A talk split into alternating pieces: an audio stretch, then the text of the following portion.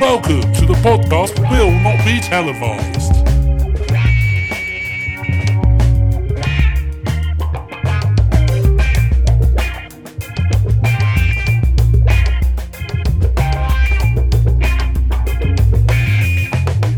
Hello, and thank you very much for tuning in. I hope you're well and happy wherever you may be today. Uh, this week we have with us our very good friend Mr. Simeon Pranger. Simeon is a booking agent from the Netherlands based in Utrecht and uh, Amsterdam, I believe, and he's the co founder of Treetop Agency. He is one of the most hardworking and professional guys you could have asked to work for you, and I know this firsthand and with experience as he's been booking bear jams for the last six or seven years. Um, and as well as our band, he books a wide range of artists that spans over 17 different countries, such as Black Uhuru, Chainscar Brassica, Roofman, Thomas Oliver, Noah Guthrie, and Will Varley. And that's just to name a few. Um, and as well as being a booking agent, he also started his own management company, uh, so he's clued up on all the latest music business. And we're going to talk to him about the dreaded Brexit and how it potentially affects the touring in the EU. And we compare the industries in both the EU and the UK. Um, and yeah, we really appreciated him coming on and having a chat because he's just moved house. He's got a lot on his plate, but he found the time to have a chat with us, um, and we really appreciate it. So I hope you can sit back and enjoy this and learn something. And uh, let's crack on. Happy days. You know what? I think that was the best one yet. Yeah, I know, right? Maybe we should start pretty some kind of. I, I was really impressed. We should start some kind of percussion ensemble. How the episodes have progressed. Oh, how they have Was progressed. was podcast now percussion ensemble? Take it so away. today we have Simeon Pranger. How you doing, dude? I'm doing all right considering, but I Happy miss day. you guys. What's up? Hey. Yo, Yeah, same here, man. Doing all right considering. At least it's a little bit sun out now, just to kind of, you know, Oh, put, helps, put those, bring it? those It smiles on. It really really, it really does, man. Yeah, I'm a completely different person when the sun comes out. Like I literally just come out of hibernation instantly. It's, I'm a better me. I'm a better me when the sun comes out. Put it that way. That makes a lot of sense. Oh, I like the, like there's now rays of sunshine coming through on the on our Zoom uh, connection call for Simeon, which looks amazing. Simeon, yeah. welcome. Thank you. Thanks for having me. So whereabouts are you? Where are you based? I'm in Utrecht, right in the middle of the Netherlands, Oh, amazing. in my bedroom. But I've grown adjusted to the whole Zoom thing, so I know perfectly how to place my laptop so you don't actually see I'm in my bedroom. ah, genius. Nothing wrong with that.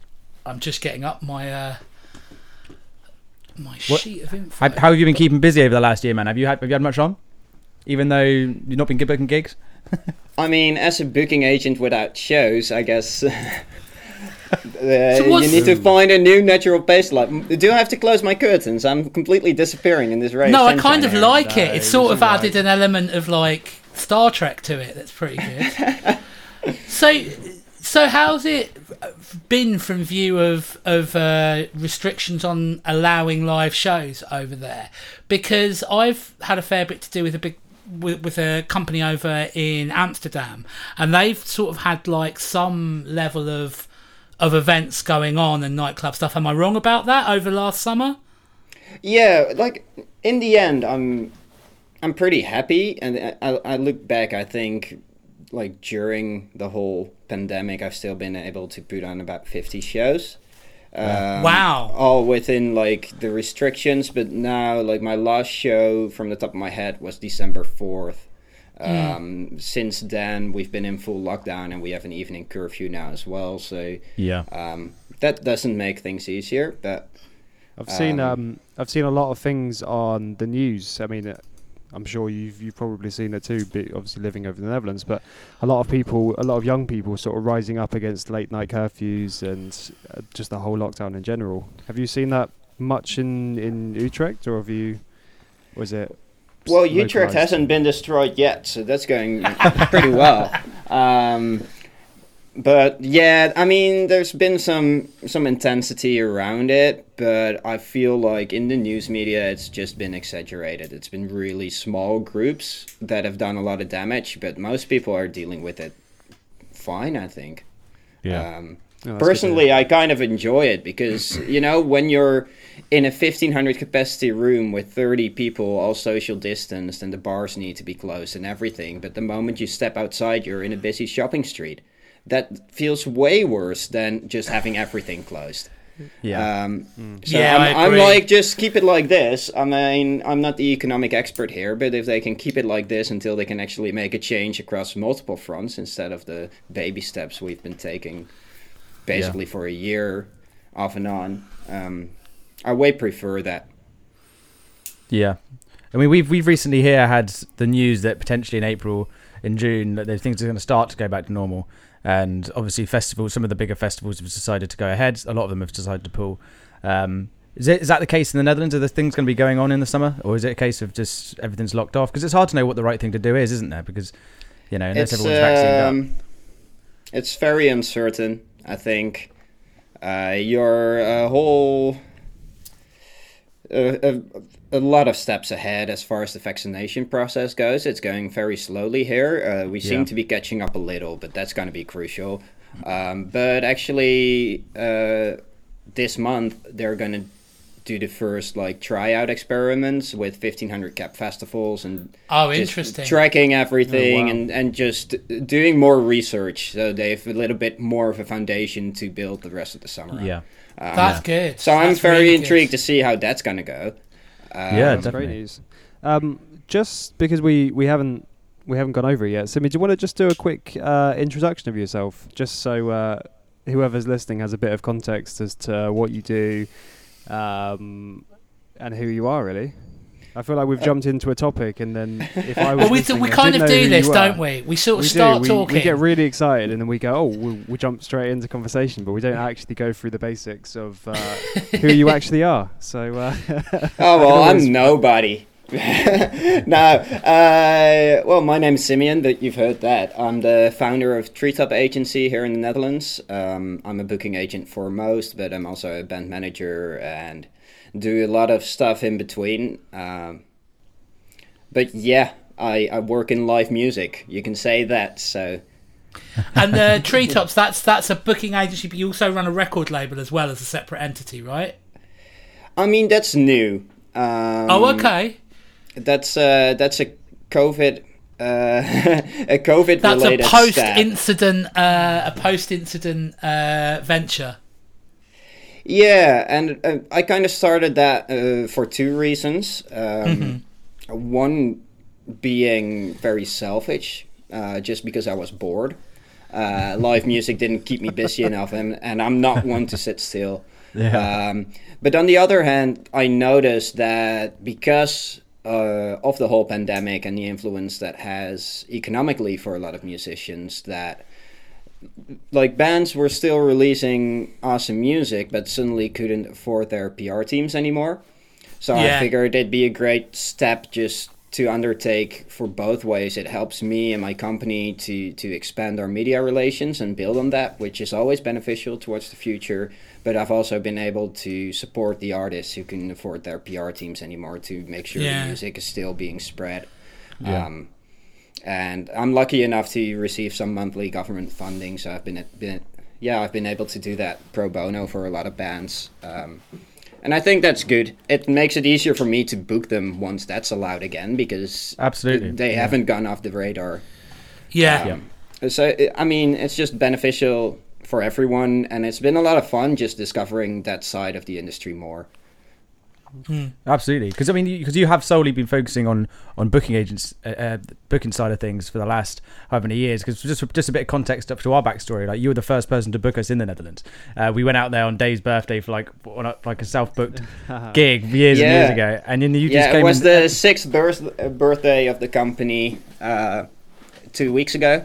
yeah. Uh, Oh, so it's been congratulations. six years, but then like in a couple of months this June, it's going to be the the six year anniversary of me working with you guys. So Yeah. Yeah, It's- it's been a while. June It has, man. 2015. Yeah, June 2015.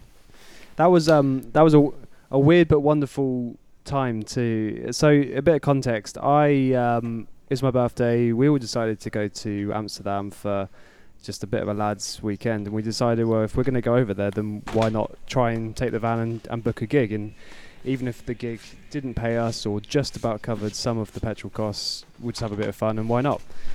And we, the I can't remember what the place was called. Hannekes Boom. Boom.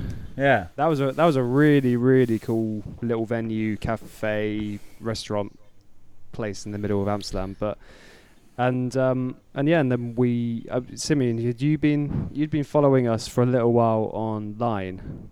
Is that correct? And then you just happened to see that we were playing in Amsterdam. Came to the gig yeah and- that yeah that was funny because uh, I discovered you like as a teenager as as many many Dutch people my age I was a bit of a Will and the People fan um, and they had shared your first like demo EP that you had on SoundCloud Yeah, and remember. there and back Like then in SoundCloud you had that download version so within my limited storage space on my prehistoric phone before I went on a holiday to Greece I had downloaded your EP and well basically there was 10 songs of which 6 were yours so uh, I kept on listening to that on the beach and and I fell in love with you guys. But back then, like I had just started off, and I was only working with like singer songwriter acts that were easy to travel. So like this whole like league of British people coming in was a bit scary to me. But then when I saw you were actually coming, I had to reach out, and and I was promoting a local festival at the time, and we had one of our headliners cancel last minute, um, which was perfect because I could immediately offer you a show and. and Win Oh, some points awesome. that way. Like- Oh, so what? You went and played that show on the same trip? yeah, it was the day after I think. The day after. Oh my God, that's in so Amsterdam. no, no, cool. and it was the day before actually. Day before that was it. Yeah. I looked it Oh, up. all felt- amazing! It all fell in place rather well. Oh, what an That's pretty amazing story! Yeah, Yeah, it's funny awesome, little trip that was. It, So, what was it that, um, just from the viewpoint of those early days of working with singer songwriters, what was it that kind of took you to that? What What was your journey to there? Like, what were you stu- What took you from being a teenager uh, to doing what you do now? Basically, was that an education? Was it just I want to work with music and just got on with it? Um, well, it's a combination of, of all of what you've been saying, really. Um, Yeah. Like uh, like in high school, I I played guitar and I was in some shitty punk bands, and I was quite aware of my lack of talent. So I started to being the organizer of all things pretty quickly. Um, I was a huge nerd in high school, and I planned to start studying chemistry, but then I figured I might as well try to be happy instead. Um, so uh, yeah, I started off and I went to, to this arts and economics school, um, which is basically a school of the arts, but their economic trench uh, focused on like the arts industries. Um, and uh, as many others, I started working with one local band called Backgammon back in the day, which you guys obviously know. Um, and I soon discovered that that's all good fun, but if you start with an unknown band, personally being unknown in the business, there's very little places you're going to go. So we had a, like a lovely two year pub crawl, but that was about it. Um, and then when I, like after my first year, I visited Seagat Festival. That same summer, uh, I've been listening to, to Bear Jam's tunes all the time. And uh, I saw one of my favorite New Zealand artists called Thomas Oliver play the festival, and it was his first ever European gig.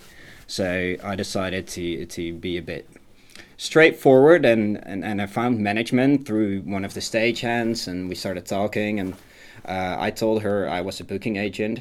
I was not. And I told her to uh, to call me if she ever wanted to do anything in the Netherlands, and she ended up calling me a month later because Thomas had been booked for Celtic Connections Festival in Glasgow, and they were covering all the travel expenses from New Zealand. So she was like, "Hey, Simeon, wow. I know I know you're not a booking agent, but I like your spirit, so I'll Yeah. give you a week. Show me what you can do." Um, and we ended up having six really good shows, and then she was like, "Well, that was that's all good fun, but." Like on an administrative level, this doesn't really work. So if you want to continue working with us, you'll have to start a company. Um, so I did. I just, just turned 20 when I started, and uh, basically then I noticed that if you focus on doing quality shows rather than a lot of shows, Hmm. it's a lot easier. Um, so I started focusing on international acts and uh, bringing those over for a couple of shows, especially if I saw them already touring like the UK and Germany, and it would just fit into their routing. Um, and that's how things got started. And then from that first international artist, uh, I worked with Louis Baker, also from New Zealand, and Bear Gems were the third. There you go. There you go. There you go. True Absolutely, story. I've, What was um, the uh, inspiration for the, the treetops? Just as a name. Um, yeah, that's a good question. I've I've tried to think of a lot of sob stories about that. Um, but really, I think if I were to put it in place now, like I grew up in just a forest area, and I like that, like nature, and the name was available and easy to Google because there's no other company called like that, so that helped. But I mean, right I'll never forget think, it. I'll never forget that. I'll always remember Treetops Agency. You know what I mean? It is a really memorable name. Yeah, and and it felt good. And now, like after six years of working with that name, I think it's it. Yeah, it's gotten more meaning to me. I Yeah. think it also it, it it represents like aiming for for huge heights, but Yeah. doing so by organic growth.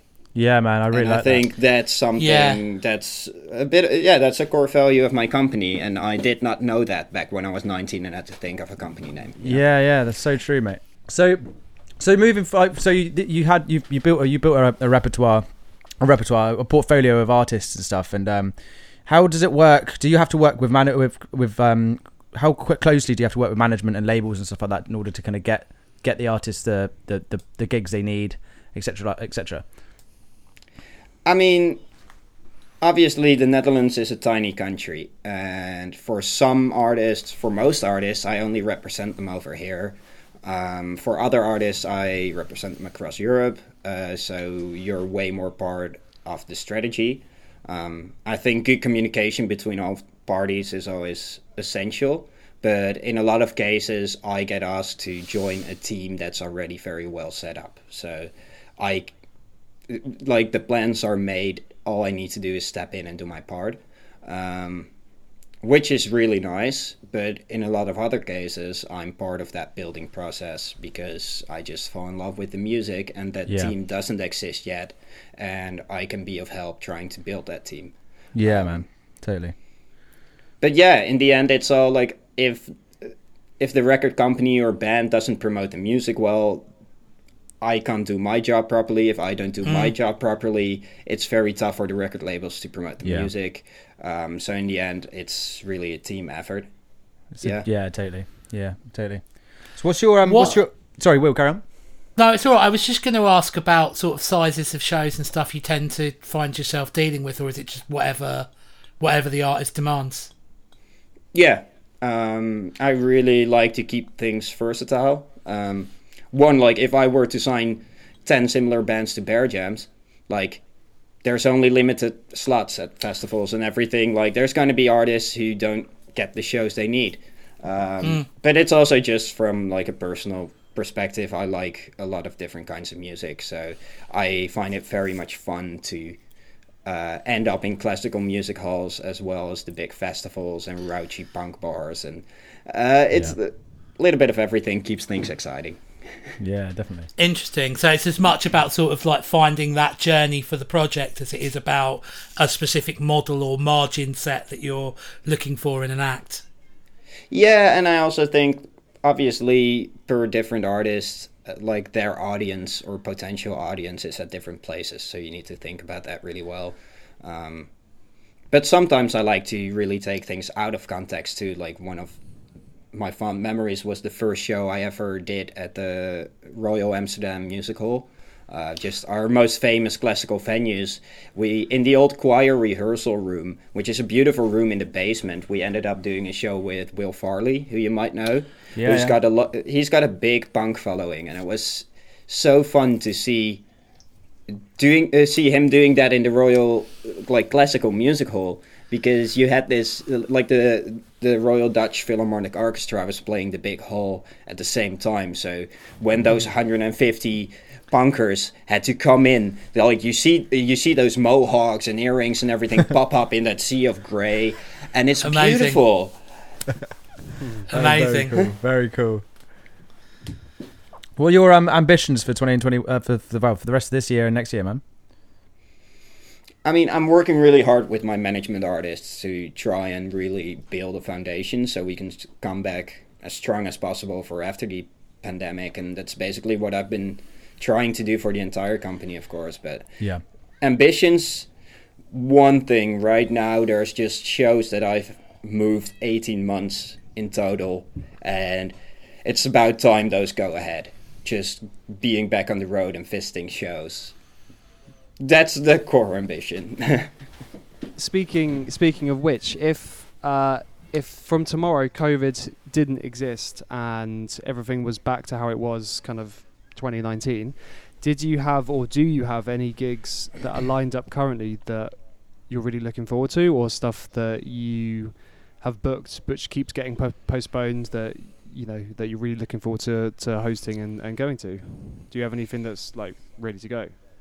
I mean, giving preference to anything is a bit tough. Uh, but I mean, uh, things I had in the books for 2020, among others, were uh, the biggest shows I've ever put on. Um, that's two tours, one for Black Uhuru from Jamaica.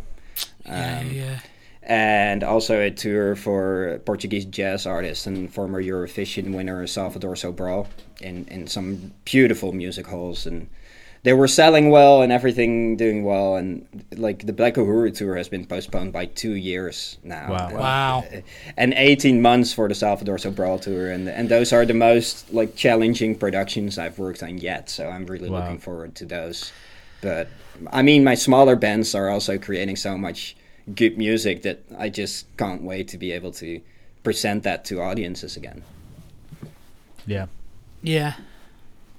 Yeah, I had I, uh, my big sort of lockdown business. Uh, Simeon's been around platforming live music in um, virtual reality. It's called Gig at the End of the World. Um, so I kind of understand that sort of like, uh, you know, developing bands and like, you know, trying to find platforms for them at this time. It's a difficult, it's a difficult balance. So I really kind of hear you when you're saying about the record label and moving that forward. That's really interesting. Yeah, live streams. I mean, we've had we've done some fun stuff. Uh, you need to ensure quality. Like at the first Not- time, not it was live. a lot. It was a lot of like bedroom singer songwriter stuff going on, and, and you get pretty tired of that. But there's been some fun stuff. Like I've got one Dutch band, completely new, called Roofman, um, with no music out yet, and we ended up being invited by a Chinese ticketing platform to do a live stream uh, broadcast in China, and we ended up having more than forty thousand simultaneous viewers for an artist with Wow. no music out. Like, it- there's been fun stuff going on, Yeah, yeah. but now, but now I wish I could send him on tour there, and that's a bit more tough. yeah, yeah, right. Yeah, right. Did they all? Did how did, did they have a following in China, or was it just that they were on this ticketing platform? Yeah, it was just the big media involved in the whole pla- platform. Right. Okay. That's interesting, isn't it? It's mad how something can like just that quickly be just become a thing, and it's like that's and there's a lot of these live streams and stuff like that, and the way that people are, are, are taking paying more attention to writing or their, their brand and stuff. That's something that I know I've even done with my own music eh, to just sit back and reflect on and look at and actually just tend to a little bit, other than just touring, touring, touring, touring, which is obviously fun, but. uh did someone's phone just go off then? but yeah, it's, Sorry, it's- how no, unprofessional. that's all right. it sounded like Jurassic Park just kicked off. Um, no, I think it was my. Uh, we might have to actually cut that out, FYI, Dave, because I think that might have been a licensed bit of Samsung music. No, Sorry. that's cool. Yeah, um, I know Yeah. a good lawyer if you get into trouble, Will. I know, right? That's it. Yeah, just cut that out. I think there might be licensing issues. so you've, you've you've kind of dabbled, touched on it already, Simeon. But if you know, for artists out that are starting out, they're looking to like you know play in the Netherlands or get picked up by pe- pe- either yourself or people like yourself. What is it you look out for in an artist? What is is it? Because you you mentioned obviously they have to be selling records or like at least uh, uh, looking at touring in their own country or in their. Uh, is that is that is, is that it or is there more to it? I mean, I've become a bit more strict over the years, but that's also because I've got 35 artists I represent already. So if I need to take time out of my busy workday as is to t- take something else on, I mean, first I need to personally really like the music. If I wouldn't buy a ticket to a show, how can I put a show on and sell the tickets? Um, Yeah. but now I'm at a level that there needs to be something going on to build on, I guess, and that can Yeah. be a lot of things. It's a gut feeling kind of thing. Yeah. Um, but what I'm really happy about, which we have not officially announced to the world, but I'm I'm happy to share, is that I've got a new colleague um, who's joined the company during this pandemic, um, which allows us to to take on some new talent um, because he's building a roster and we're taking that slowly, but um, yeah, we can take a chance on things again. Yeah. Yeah. That's yeah what nice. So what do you, so what do you think? I, um, obviously, we've we've spoken about COVID and you know how it's how it's stunted everyone's progression over the last few years, but th- that will pick up again. But one thing that's happened, obviously, with with England and where we're from, um, and it's going to affect our band as well as many others, um, is the Brexit situation. Um, and we've not really spoken about this in the podcast yet because it's not been relevant. But how do you think that's going to affect us as musicians and, and you and you as a booker for, for bands outside of Europe? For us, for, I mean- the UK. I've I've heard one person say, um, and I um, won't repeat who it is because it's a touchy one. But uh, in the case of Brexit, COVID is a true silver lining. Um, but no, but it Right? was- no, right, absolutely. Like, Yeah. now we've got a bit of time to work it out and we can't go there anyway. So it's kind of yeah, like, because if we had tours on the books and everyone was on the road when Brexit hit, it would have been complete chaos. And Yeah, now we I have absolutely some agree with that time to uh, to work it out because it is so uncertain, and unfortunately, the British have been uh, really tough to negotiate with um, from a European perspective. But as it stands now, I know that the most relevant markets I work in have agreed on free temporary visas for artists, or even no visas. So, like for UK artists coming here, still we've got a lot of uncertainty about tax regulations and carnets and everything so i think the cost is going to be a little bit hi- higher. So if you don't have a company on your side willing to invest some money in the first steps i think you'll see that uk acts start touring europe at a later stage rather than immediately when they're coming up. Um, and basically the same things goes the other way around. Everything becomes more expensive so you can only come Yeah. over when the deals are good Yeah. um, So are you saying like even with a band like ours, you'd have to get into a position where you have like a stint of you know six or seven decent shows, which make it you know financially feasible to come over? Yeah, I and it's going to be interesting because obviously with you guys, for example, like uh, summer 2019, we did festivals across 10 different countries. And now all those 10 Yeah. different countries are going to have different regulations. So it's just going to be a load of administrative work, which Lots I'm afraid is going to fall on the shoulders of the bands themselves or their management teams. Now, especially that booking agencies, big or small, have had to unfortunately fire people and fire their assistants. So there's less administrative support from the company side, I'm afraid. Yeah, Um, yeah. But we'll have to wait and see. Things are so uncertain, and I think everyone is very keen on making it work. Um, so I have good faith that we'll find a way to to keep things realistic. make it. Do you know what? That's been my feeling. Like the way that France were very quickly, just unilaterally. Yep, there's three months visa free travel for for musicians, for artists, straight away, and how that's kind of fallen in line. I think there is a lot to feel positive about. I also just wanted to say real quickly for listeners who don't sort of know about touring and stuff, a carnet is the paperwork that you would use to carry equipment and merch, merchandise in and out of a country, accounting for what you've sold within that country. Um, and what's really interesting about this situation is very much the case of while we've traditionally dealt with a situation where we have free movement um, for people outside of Europe, where we have free movement all around Europe. Now, very much the uh, actual arrangements for working in a country are literally on a territory by territory basis, and that that's going to be a real big problem. Yeah, that's going to be the toughest one. problem. I'm happy as far as like uh, exporting acts towards the UK, which I'm involved with as well. I'm happy that I've had experience doing that for artists from outside of Europe. Um, so I know the basic ways, um, especially working with the certificates of sponsorship and uh, like the tier five visa um, and things like that. So I feel like it's gonna be all right. I just hope that within the next couple of months, all the little details will be cleared, uh, just to Here's an interesting question. get rid of Do that think it's gonna confusion. be- Like things, oh yeah, things are so unpredictable now. Like how can how can a government feel like it's in people's best interest to keep things even more vague? I think, especially in the Well, arts, it's a- it's a- like everything has been a huge blow to mental health, and just this just adds to it. Yeah. Um, Absolutely. To- to I just it- wanted. go Sorry, just to cut in there to make it worse, we've as as in the UK have had such poor um, funding and backup for uh, small venues, even big venues. You know, the Jazz Cafe in Camden was um, was approaching people for you know for emergency money to stay open, and even big venues like that are really suffering. So if you if you're saying that a lot of UK artists who um, kind of pre-Brexit would have been probably touring Europe a little bit earlier than they may have to now. The irony is, a lot of the venues in the UK, I hope, will be okay, but a lot of them are either shut or are really suffering. So it'll be interesting to see over the next kind of few years how the balance between the two sort of evens out as well. I've got Yeah. a question. Sorry, go on, Simeon. no, no, it's your turn. I was just going to say, from what you've just said, do you think it's going to be easier um, for European artists to tour in the UK than it will be for uh, a UK artist to tour in Europe?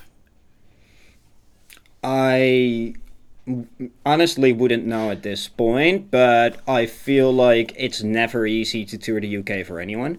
Um, Yeah. like, uh, I mean, pre-COVID, it was like that too. Just like hospitality, the deals, uh, funding systems in place. Uh, The UK pride themselves for their importance in in the global music industry, and they are right about that. But their own actual setup within the country is pretty shit. I Uh, totally agree. We've always, we've always said It's that. awful. That's It a is awful. really interesting point because you know this has been one of the biggest issues that we've had over this period. It's that we don't have uh, a decent grassroots system in place to support grassroots businesses that are there feeding this internationally massive industry. Um, and and that's you know we're in a situation now where those branches those those um, those treetops, if you will, uh, pun intended, um, they are withering because there's nothing coming up the chain. There's no there's no incubator system uh, that was provided, you know, that grassroots venues provide by allowing bands the opportunity to get up and support bigger acts and find their audiences and start to uh, adapt their skills to to that marketplace. And that's that's been you're right a problem for years and years. But this this situation that we're in at the moment with with what's happened with Brexit and the, you know the incident having occurred it's really like cemented the massive issue that there is at the basic of that of those arts um industries you know? Yeah, you're absolutely right. yeah, it it's it's really interesting to hear you describe that what it's like looking at the UK touring scene from the outside in I'd not thought of that before The thing yeah, as well, but I think it's a mentality thing. Um, I think when we have bands over, especially from abroad, um, but also our national bands, our domestic bands, like it is in our nature to try and treat them well, make them feel welcome, make sure they're comfortable so they can put on the best show possible. And it's not like that in the UK. No it's No, not it's not. especially not at the smaller stages and it's hardly impossible to make an actual profit on a show unless you sell at least three four hundred tickets or more Yep. um, just because of the d- way the deals are set up Yep. That's why we. That's why we always tour in, in Netherlands or, or you know Europe. That's why. That's why I, I need to find myself uh, an attractive, kind, happy lady um, in Europe and marry her as quick as possible. I'll marry you, Ollie. That's fine. Yeah, perfect. Thank you. I mean, This- sort of, this whole sort of going podcast is back worth it. to um, going back to what you were just saying. The um, whenever we've toured the Netherlands, even the you know to the really big to the really small, um, to the really small venues, even the really small towns seem to have quite good resources for putting on live music. Like the amount of small, not villages, but not big towns, small towns that would have a better um, venue hall or somewhere to put on live music than a lot of places in the UK. It just seems like there's a lot more funding that goes into keeping, you know, the the industry, the live music industry over there open and thriving as much as it does. Like it's there's a real difference. I've heard. Uh, sorry, go on, Simeon. Yeah, no, that's right, and I think one of the reasons for that is it's, it's that it's slightly less commercialized, and that's also a difference in the in the system where, in which the Netherlands is quite unique actually, um, because usually you have an agent, then you have the promoter, and then you have the venue, but we have one layer less, um, so the promoters are working for the venue. They don't need to go out and hire a venue and promote your show. So there's less financial risk involved. Here, the promoter works for the venue and they can also say, hey, I'm happy to take a loss on this show because I think it's important for us to have it. Uh, One, because I have faith this artist is going to grow and we can sell out the room later when they return, so we want to step in early. But also, just from a creative standpoint, they want to have a diverse, offer, uh, diverse shows on. So if they have their shitty dance night on Saturday nights that they make a lot of money with on the bar, they can invest that money into booking upcoming artists in the small room. And in the UK, you go to a promoter and he has to rent that room. Um, so it's different. Um, Yeah. And I think that's one of the big advantages of especially the Dutch music industry. yeah. Yeah, that's interesting. I have heard it said that uh, by by actually some some people who uh, I've had this conversation with in uh, venue based like organisations that they think that one of the reasons that the UK has such a strong scene is because of the extremity and severeness of our survival of the fittest culture at grassroots level. and I I hate to think that that's true, but I find it hard to think of any other reason as to why UK acts have this perception of punching above their weight from viewpoint of the size of the territory that that that they represent. Um, God, I hope it's not that because it, it genuinely my experience of, of touring everywhere else in the world except the UK is that it's much easier. Um, I don't think you're fully right there. Um, Okay. Necessarily. Um, I think any act that wants to grow with their art needs a lot of perseverance. And especially looking like I also work with artists from Poland and Hungary and Belarus. I mentioned Belarus now. Um, it's it's super tough uh, for any artist to that doesn't immediately have like a big acknowledged team on board um, to to take those steps. I think the UK bands are lucky that I mean since pretty much the 50s a lot of the major industry partners have based their European offices in the UK. That's something because of Brexit that we do see changing. Um, which is going to be interesting to see how things develop. But then also, there's just one massive advantage, and that's that you're native English speakers, the most spoken language worldwide, and it's your native language. So you're obviously uh, a few steps ahead as far as writing lyrics goes and everything, especially in the first steps. Um, Yeah. I mean, if that wasn't the case, I would be buggered. I think I really- uh, th- there's a stereotype for a reason where um, if you're speaking, if you're if you're an English person, most of the time, you, instead of learning another language, you just speak louder. You just speak English louder, and that tends to be the stereotype. But it is true. It's sadly true. Yeah. the thing is, it's not. It's not pushed like you know to learn languages. It's not. It's not pushed as much in school. So it's like you know, and then you. you Quick show of hands. Put up your hand if you speak more than one language. Exactly. Yeah. So, just for the record, what's just happened there is nobody put their hand up except for Simeon, who's been conversing this entire time in perfect English. So that that that there is a is an example of how bad we are as a nation at languages. I've been trying to learn German for like It's quite embarrassing, years, actually. and I'm I'm still really bad. Even from like really trying to persevere through and and make it like a daily thing I do. I'm still terrible. So hats off to you, mate. Genau. How many languages do you Exactly, speak, Simeon? No, How many I- languages? How many languages do you speak, Simeon? two and a half, I'd say. Uh, no, I uh, I got French and German in high school, um, but I didn't see the benefit because most of the French and German people I meet speak English anyway. So I just focused on nailing that, and That makes sense. Yeah. that's pretty much it. So yeah, Simeon, we've touched on this. We've touched on this earlier, but um, you understand the business very well. But for someone that's kind of faked it till they made it, sort of thing, where did you learn? Um, where did you learn so much about it? Uh, that's a good question. I guess it's it's it's bluff that that got me started. Um, I think I've always been someone to. I like the fake it till you make it approach. Um, I think especially when you get started, it's important to be confident about the knowledge that you do have, um, but also just keep your ears open at all times.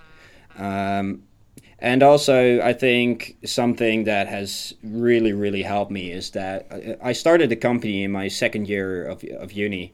Um, and for as long as I've been studying and working the agency on the side, I've invested all the profits into visiting all the showcase festivals, and not just in the Netherlands, but also going to Reeperbahn in Germany, going to the Great mm. Escape, going to all the panels, going to all the drinks and get-togethers where industry people just meet each other organically and not be afraid to introduce myself and just throw myself into that fish of like that sea of people that have been doing it for years and I mean you you learn by making mistakes as well but I think that has been essential I think there is music management schools out there but the people who end up being teachers are often the people who almost made it in the industry and I way prefer going to the places where the actual experts are Yep. That makes a lot of sense. That yeah. makes a lot of sense, mate. Yeah. What was the um, what was the trip that you did to Canada? Was that like a similar sort of scenario? Like, did you did you go to an because you spoke at, at an expo in Canada, right? What was what was that all about? Yeah, I ended up uh, speaking at two, um, which was a lot of fun. Um, yeah, I guess that's just one of those cases where you can really see that it's about organic growth, also in a network sense, because I do work with some Canadian bands, and I was invited because of that. But mm-hmm. I met the guy who's in charge of the conference there five years earlier at Reeperbahn, where he had one of his bands playing. Then a year later, I met him again at the Great Escape, where we hung out, and he introduced me to all the Canadian industry and the Canadian house they had at the Great Escape. And then I started. I took on a few more Canadian acts, and then three years later, I got that invite to come speak at a conference there, and that's just how things go, and it was a lot of fun. Um, but you asked me what I spoke about, and it's a lot of similar things, just general industry talk. But I did two panels uh, on transatlantic touring for upcoming bands and touring strategies, um, and affiliated digital strategies to uh, to build your fan base from far away as well. Yeah. Fair play.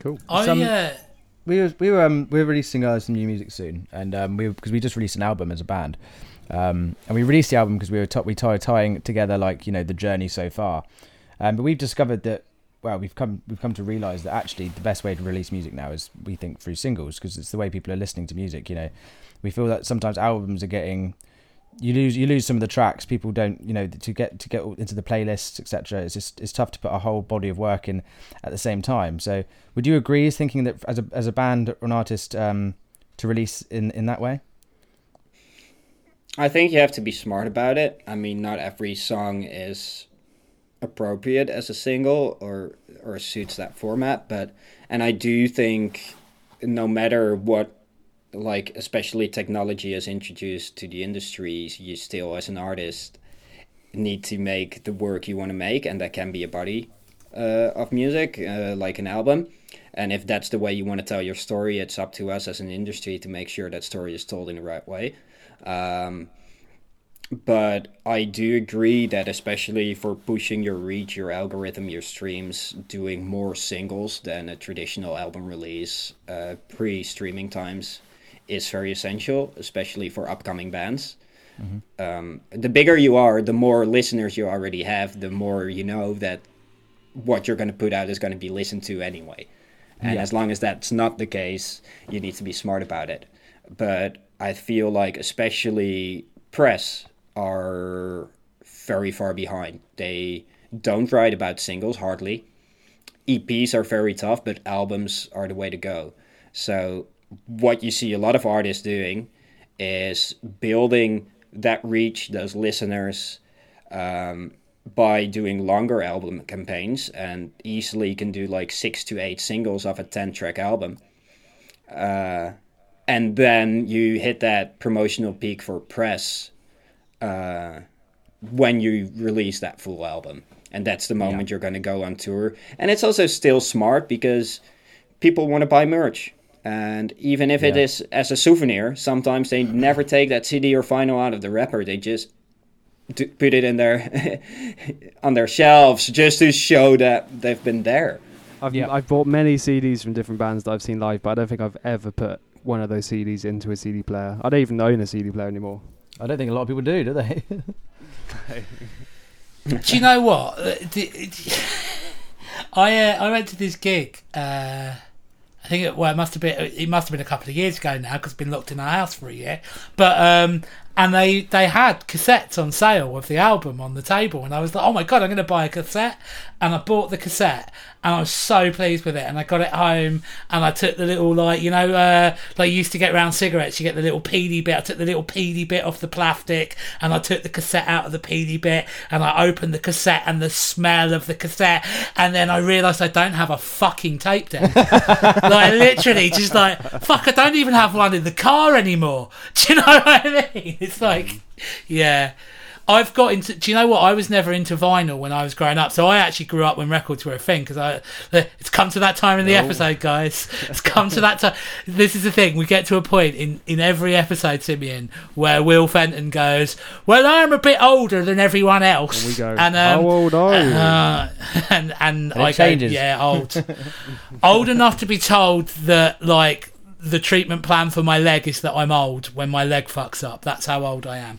Anyway, um, I, so I was never into vinyl particularly growing up. Although I had a vinyl, like my mum had a vinyl player at home, and then we had a few records around. I just I never got into it. I jumped in at CD, and that kind of led me up to sort of the year 2000 and then i was like yeah man mp3 like i don't care that it sounds like it's music in a crisp packet.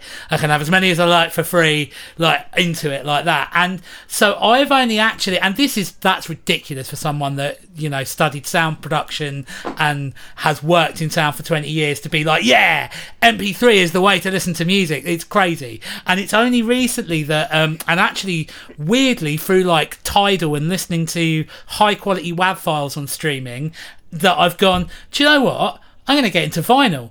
And, and I, that's what I've been de- like for the last. Uh, I've now bought pretty much every album that I have loved that previously I'd only ever listened to on MP3 on like old uh, Aphex Twin records and Warp Records stuff from the 90s that was that was only really easily available then on uh, digital formats and MP3s and stuff like that because it was just so rare. But obviously it's gotten really popular now, so those record labels have re-released it on vinyl. So I've got it all on vinyl now, and it's been a real kind of like interesting journey round like growing up with media as a physical thing, getting into the whole like early uptake of of like electric media and actually working with PRS and, and PPL through the period that they're going, oh well, we've we've been saying for a few years now that this electric electronic internet thing's not going to catch on, but actually it looks like it's caught on, and we better we better do something about all that money they're not paying us, and and being there and seeing that and coming all the way around on that journey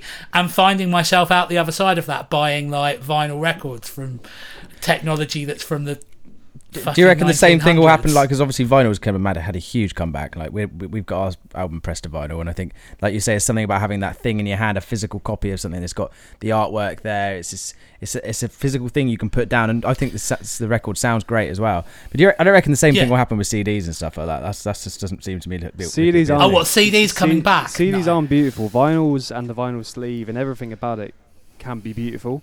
You know, you have the loads of different artwork, the actual vinyl itself. I've probably because I it hear you. Interesting fact: vinyl is toxic. It's I don't- physically yeah, I don't toxic. doubt it. No, it's physically toxic to you to play it. The act of the needle passing over the vinyl record creates a toxic gas that is dangerous for you. Yeah, That's I how feel like I need to buy Yeah. Britney Spears on vinyl just for the fun of it. Do you know what I mean? But that's how fucking rock and roll vinyl is. It's so it's so fucking rock and roll that as you listen to it, it fucking kills you. Well, Ah! You can say the same about bur- you can say the same about burning your toast and having carcinogens on the fucking edge of your burnt toast. How fucking rock and roll Yeah. is that? Yeah, mate. There's a great uh, YouTuber. Well, actually, he's an artist. I, I talk about him a lot because I really like his stuff. Called Ben Jordan, that does an air quality toxicity test, and he's actually surprised by the level of toxicity next to his record player. And he's um he's doing it on his own records that he's released, and he's like, yeah, we knocked these off really cheap in the '90s, and that was before like there were laws about what you could put in plastic. So there's probably like all kinds of crazy chemicals and stuff in this. It's really But then again, like in the music industry, we've been very creative in finding different ways of poisoning hmm. ourselves. So I think this one is the least thing to worry about. Yeah, I was going to say that earlier when you were saying I've, I've got it on really good authority that you can have a lot of fun with a working knowledge of chemistry. And I was just going to say that earlier uh, as Oh. an aside. I mean, if this whole pandemic crisis takes on, takes another year, we're gonna see some Breaking Bad scenarios going on. Yeah, hundred percent. Bands using their fans for different ways. what do you think from that point of view? Like, so we, we sort of briefly touched on it. I don't know whether we'd hit record at that point, but we were talking about festivals this summer. So have you got have you got a view of festivals this summer where you are? Are there going to be any? Are they all on hold? We're hoping for the best. Uh, basically, I've been able to re-option most of last year's deals. Um, So it's mainly moving lineups, and everyone is very hesitant about booking anything else until we know for sure that it's going to Yeah. happen. Yeah. We just don't know. Um, but hey, the first you're one announced is clear- Bear Jams. Uh, Yeah, one right. of the biggest festivals in the Netherlands. So Happy um, days. We'll yeah, see. thanks. Oh, Just keep up the hard work. Keep up the good work to me, mate. keep, keep it up, buddy. You're a hell of a guy. I'm really excited. That was that was the big show last year that I was really excited about, Yeah. and then gutted with all this happening. Well, who's um? Have you got So- any artists that um, we should look out for? People should look out for any upcoming artists that are you wor- either you're working with, or you have on your radar that people should be uh, checking out. all of them. That's a good. that's a good answer. That's a good answer. Everyone on my roster. Everyone on my roster amazing. is amazing. Um, but um, the- I got the questions in advance, everyone. Uh, so I know where this one comes from, and that's also from, of, co- of course, the record branch that I've started. Um, and I'm really excited. We're gonna have our first album out on the Treetop Records next month, March Amazing. nineteenth. Uh, Classic Water are gonna release their debut album uh, through us. So that's something I'm really excited about and excited to work on. Um, And is that uh, is that a physical or a digital distribution, or both? digital distribution first, physical product as merch, and we'll see. Uh, we'll See what we'll see where we end. But it's a newcomer band, so Happy days. Um, something that we've touched on with with previous people on the podcast is this whole concept of um, being creative through the necessity of restrictions and lockdowns and what we've kind of had to do to to stay sane and and to make music.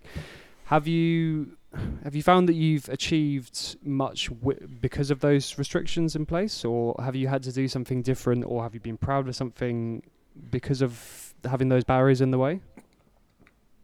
Um, yeah, I think I, it has allowed.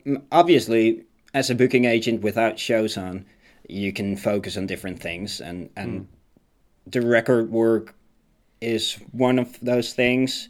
But I've also grown a lot better at funding applications for my management artists, uh, which is good, which I could finally take the time for. Um, yeah, and just being flexible. Um, one of my highlights throughout the pandemic was that I actually managed to get one artist from South Africa over on an international tour with speed testing at every border, etc. Everything taken care of, and we ended up in Paradiso main hall, socially distanced, but still just that energy, and through flexibility, still being able to do those things. Um, I, I guess it's good for your backbone. I've seen a lot of people leaving the industry, which is really sad.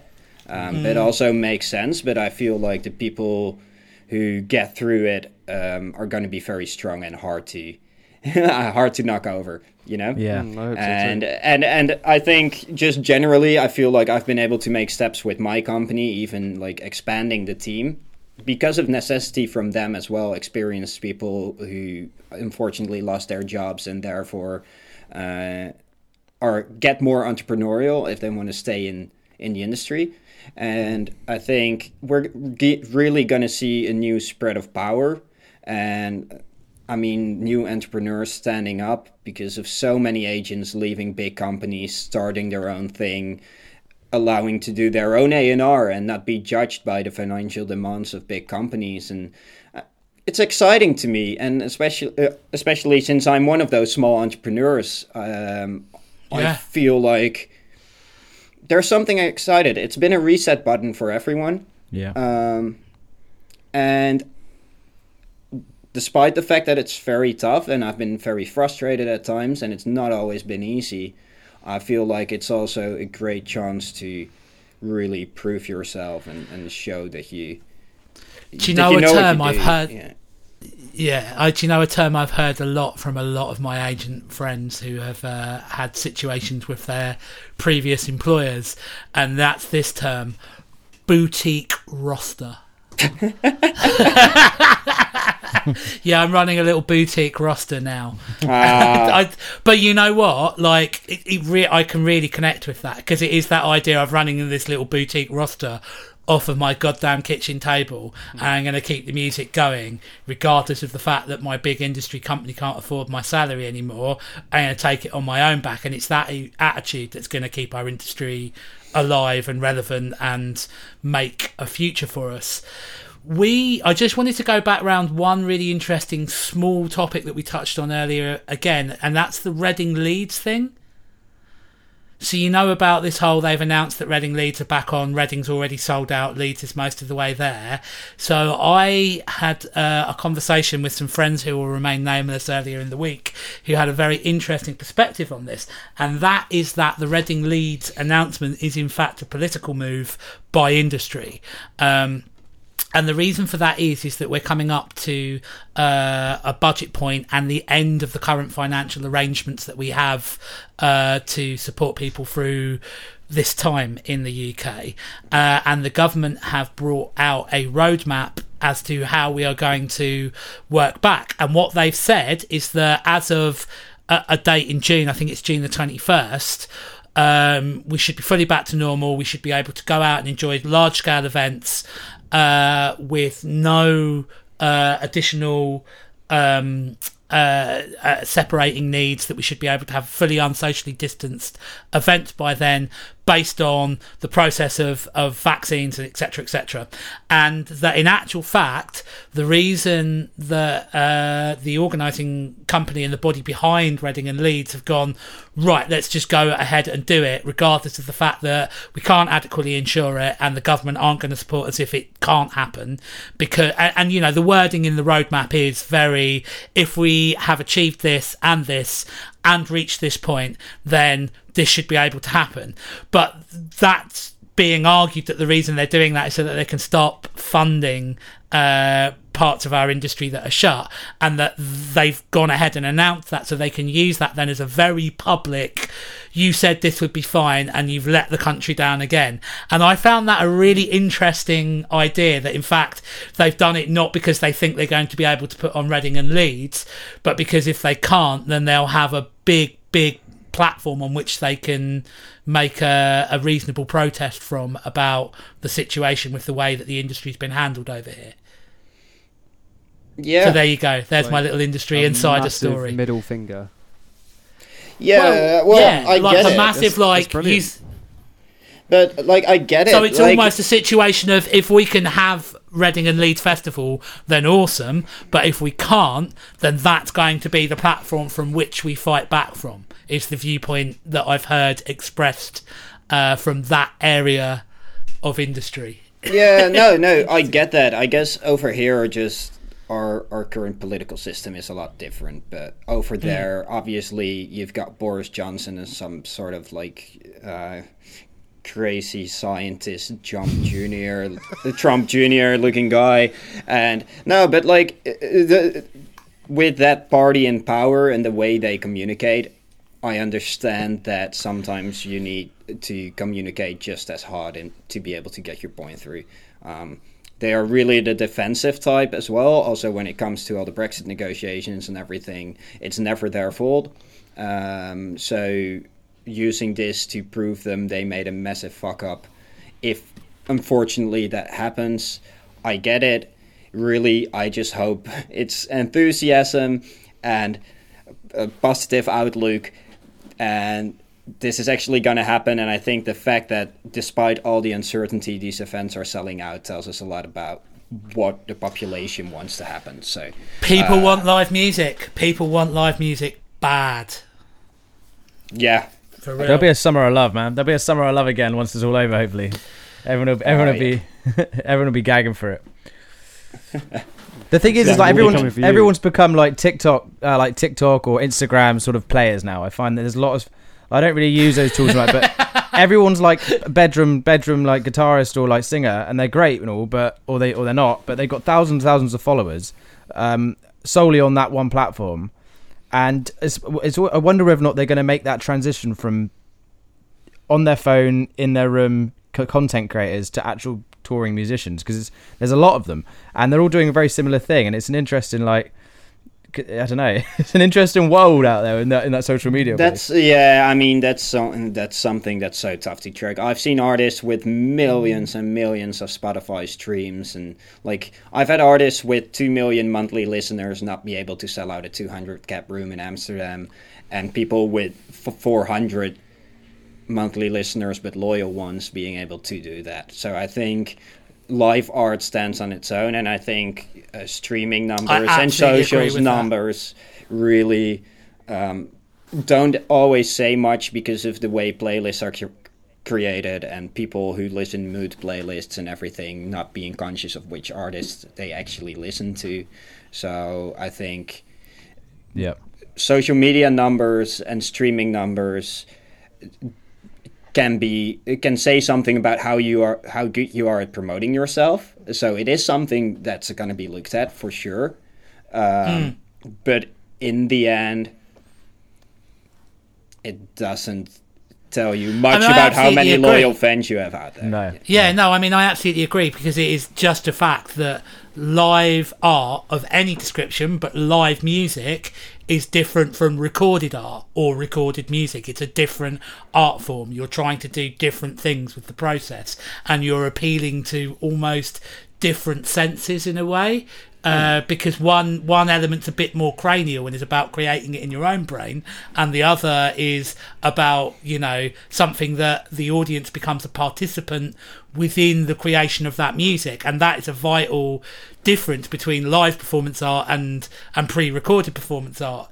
You know, I, I just think that yeah and that's really exactly why and yeah and that's exactly why i chose to be in the live music industry because it is hmm. my my job as an agent to find those correct atmospheres where everything can just come together and i think that's i mean i don't don't think I don't like recorded music. I listen to music nonstop. But the true magic happens when just the atmosphere, the music, the audience, everything Yep. becomes whole, and Yep. And there's just this energy that's buzzing. That's that's just the phenomenon Yeah. of why people still come out to see shows. And Exactly, it's man. a buzz that I've missed a lot, but I'm sure is going to be stronger than ever um, once it's going to be back. Let's hope so, man. And uh, uh, just honestly keep up the work, mate, because the world needs people like yourself, mate. We can't, we we as artists can't do what we do and tour if it wasn't for people like yourself. So yeah, big ups, mate. Yeah, and same to you. I mean, Thanks, man. without music, there's little for me to book, is there? Exactly, exactly, man. We're uh, yeah, we we we we There's we'll get always through stand this. up. Just quickly before we call it quits, Simeon, do you just want to give us all of your um, your uh, social media tags and everything for Treetops? Uh, it's treetopagency.com, and that takes you everywhere. It's as simple as that, man. I've got one extremely quick question before we go. It's probably the most important. Sorry, question. Um, in Utrecht, the best pizza shop, probably in your country, the famous Turks First pizza shop. I don't know the name of it. Is it still open? And can I go there again when I come and see you? Oh next? yeah. For everyone visiting Utrecht and being on a budget like these guys were when they first came over, there's a five euro Oh, pizza shop are. open every night till four thirty in the morning. Um, it's called Maytop, and they uh, have five That euro pizzas, and I believe it is still operating, but I haven't had the Turks of Worst pizza in years because I became a vegetarian in between. Um, but fond memories. Fond memories of eight people sleeping on your fl- on your small apartment floor or your housemate's floor, eating five euro pizza. It was. I miss it. I'm sure I'm sure Simeon doesn't miss that, but that's fine. No, no. Um, right now, if I could choose to have eight people in my room and not be worried about keeping a distance from them, it sounds amazing. I know, right? yeah, right. I know, right? Anyway, big note- big love, Simeon. Yeah, I love you guys. Thanks so much for coming on, mate. Good we really work, really gang. appreciate it. Uh, speak soon, guys. Speak soon, mate. You've been listening to the podcast will not be televised. Your host was Ollie Coombs, and it also featured Dave the Bass Tyler and Will is this thing pack tested Fenton.